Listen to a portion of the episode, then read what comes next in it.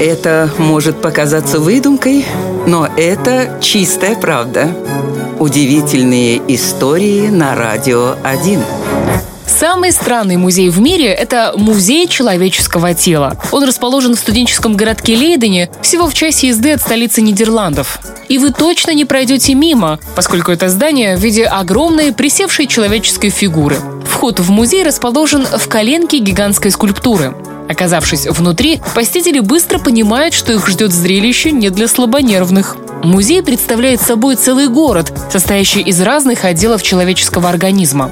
Совершая невероятное путешествие, можно увидеть, как работают почки и печень, как создаются лейкоциты и эритроциты, как бежит кровь по венам. Более того, все это сопровождается реальными звуками. Ну а кое-где гостям выдают специальные очки и отправляют их в 5D-путешествие, окружая звуками и запахами работающих органов. Финальная точка музея – это нет, не то, что вы подумали.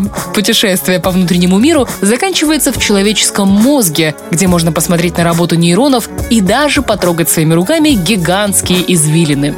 Вот такое невероятное место.